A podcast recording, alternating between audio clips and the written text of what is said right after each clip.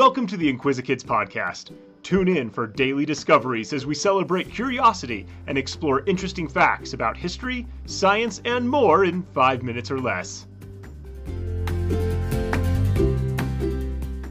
Our forests are some of our most precious natural resources.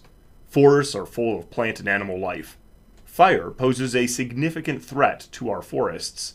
Some fire occurs naturally from lightning strikes, but other times, forest fires result from human carelessness. Today, we will learn about the iconic spokesperson for the U.S. Forest Service, Smokey Bear. In the early 1940s, World War II was raging. America entered the fighting after the Japanese bombed Pearl Harbor, Hawaii, on December 7, 1941 after an oil field in Santa Barbara, California, was shelled by Japanese submarines, there was a real fear across the nation that more bombings would happen. People were afraid that a bomb would spark a forest fire at a time when the raw materials from forests were badly needed. In response to the threat, the USDA Forest Service mounted an initiative to encourage citizens to do their part in preventing forest fires. The first mascot for the prevention campaign was not a bear. It was the popular Walt Disney woodland creature. It was the popular Walt Disney woodland character, Bambi. The ad campaign proved to be successful, but Disney only granted the right to use Bambi for a short time. On August 2, 1944, a bear debuted as the spokesperson. Famous animal illustrator Albert Stahl was asked to bring the bear to life. His drawing appeared in advertisements the following year. And the bear got a name Smokey Bear. He was named after the assistant chief of the New York City Fire Department, Smokey Joe Martin. The first poster showed Smokey pouring water from a bucket onto a campfire. The poster stated that care will prevent nine out of ten fires. After the war ended, the focus of Smokey's message shifted from grown ups to children.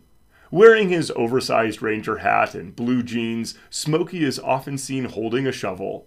A shovel is an important tool for extinguishing a campfire. Remember that fire cannot burn without oxygen, so covering a campfire with dirt is a great way to put it out if water is unavailable. Perhaps the image of Smokey Bear would not have become so long lasting had a real life Smokey not come on the scene in 1950. A baby bear cub was trapped in a fire in Capitan, New Mexico. Firefighters rescued him, though he was badly burned. The cub was dubbed Smokey.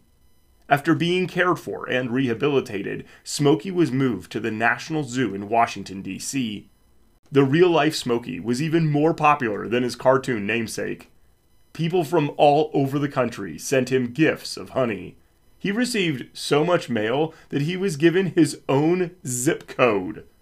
There was even a song written about him in 1952. It is this song that introduced Smokey's middle name.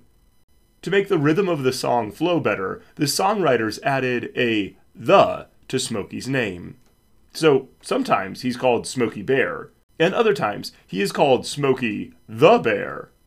Smokey lived the rest of his life at the National Zoo. When he died in 1976, his body was returned to New Mexico to be buried in the Smokey Bear Historical Park. Today, Smokey even has his own Instagram and Twitter accounts. Smokey's campaign was not just popular, it worked. In the years from 1930 to 1950, the number of forest fires decreased by 40,000. So, next time you have the opportunity to enjoy some time around a campfire, remember the words of Smokey Bear Only you can prevent forest fires. Exercise caution and be sure your fire is fully extinguished before you leave.